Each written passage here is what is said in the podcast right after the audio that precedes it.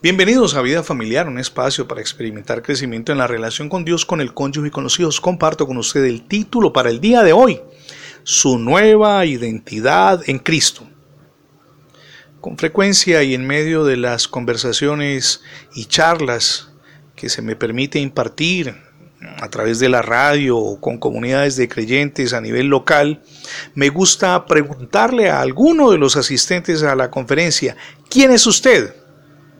La pregunta parece ser sencilla, como también su respuesta, pero no es así en realidad. Por ejemplo, si alguien me preguntara quién es usted, yo podría contestarle, soy Fernando Alexis Jiménez. La persona me diría, no, ese es su nombre. Ahora le pregunta es, ¿quién es usted? Bueno, soy colombiano y particularmente de Santiago de Cali. No, mi amigo, esa es su nacionalidad. Ahora bien, yo tengo una estatura determinada, una complexión física robusta, en fin, pero esa no es mi identidad. Si me hicieran trasplante de corazón, riñones o hígado, ¿seguiría siendo Fernando Alexis? Claro que sí. Si usted siguiera cortando trozos de mi cuerpo, oportunamente llegaría a mí, porque estoy en alguna parte de aquí pero quien soy yo es muchísimo más de lo que usted puede ver por fuera. Podemos decir que junto con el apóstol Pablo, y esto está en un texto bíblico maravilloso, a nadie conocemos según la carne. Porque todos los que son guiados por el Espíritu de Dios, dice Pablo en Romanos 8:14, estos son los hijos de Dios.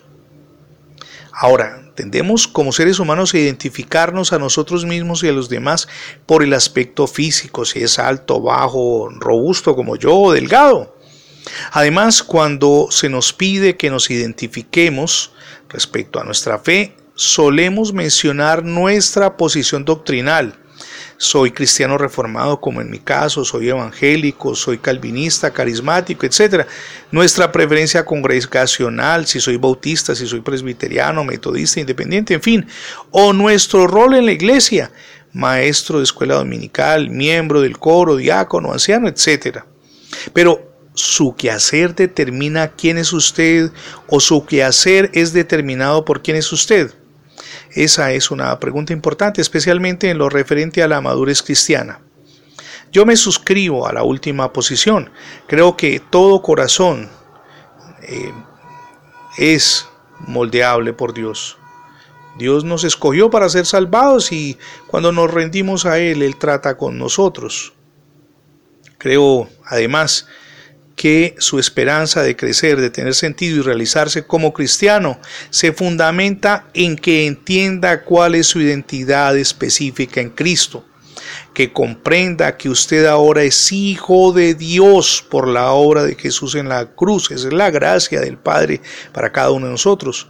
La manera en que usted viva su vida será muy determinada por su comprensión de su nueva identidad en Cristo. Si usted sabe que ya es hijo de Dios por la obra de Jesús en la cruz, que es la manifestación de la gracia divina, pues entonces no va a vivir igual que antes. Usted dice, no, un hijo de Dios no vive así.